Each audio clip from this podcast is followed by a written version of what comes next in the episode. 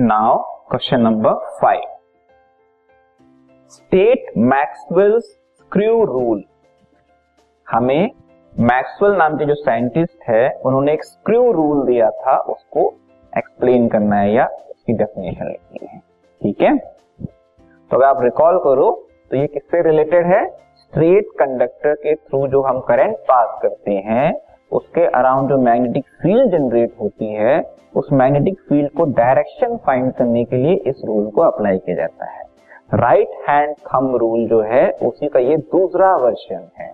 Maxwell screw rule okay so the statement is the direction of magnetic field developed around a long straight conductor carrying current can also be given by Maxwell's screw rule which states that if we consider ourselves driving a corkscrew in the direction of the current then the direction of the rotation of corkscrew is the direction of the magnetic field यहाँ पे right hand thumb rule का एक different version है ये क्या मानना है हमें ऐसा मानना है कि हम जो स्क्रू है हम जो स्क्रू यूज़ करते हैं किसी भी चीज़ को फिक्स करने के लिए तो उस स्क्रू को हमें होल्ड करना है और ऐसा मानना है कि हम स्क्रू टाइट कर रहे हैं। ठीक है? स्क्रू टाइट करने पे जिस तरह से ये स्क्रू अंदर की तरफ़ जा रहा होगा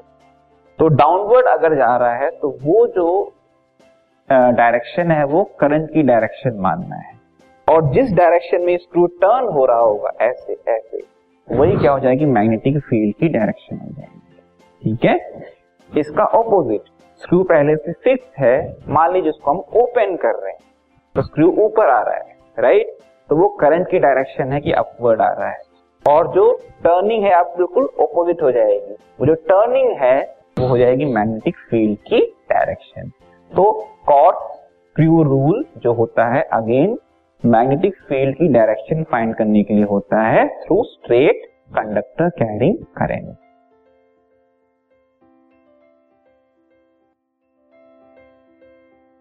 this podcast is brought you by Hubhopper Shiksha Abhiyan अगर आपको ये पॉडकास्ट पसंद आया तो प्लीज़ लाइक शेयर और सब्सक्राइब करें और वीडियो क्लासेस के लिए शिक्षा अभियान के यूट्यूब चैनल पर जाएँ।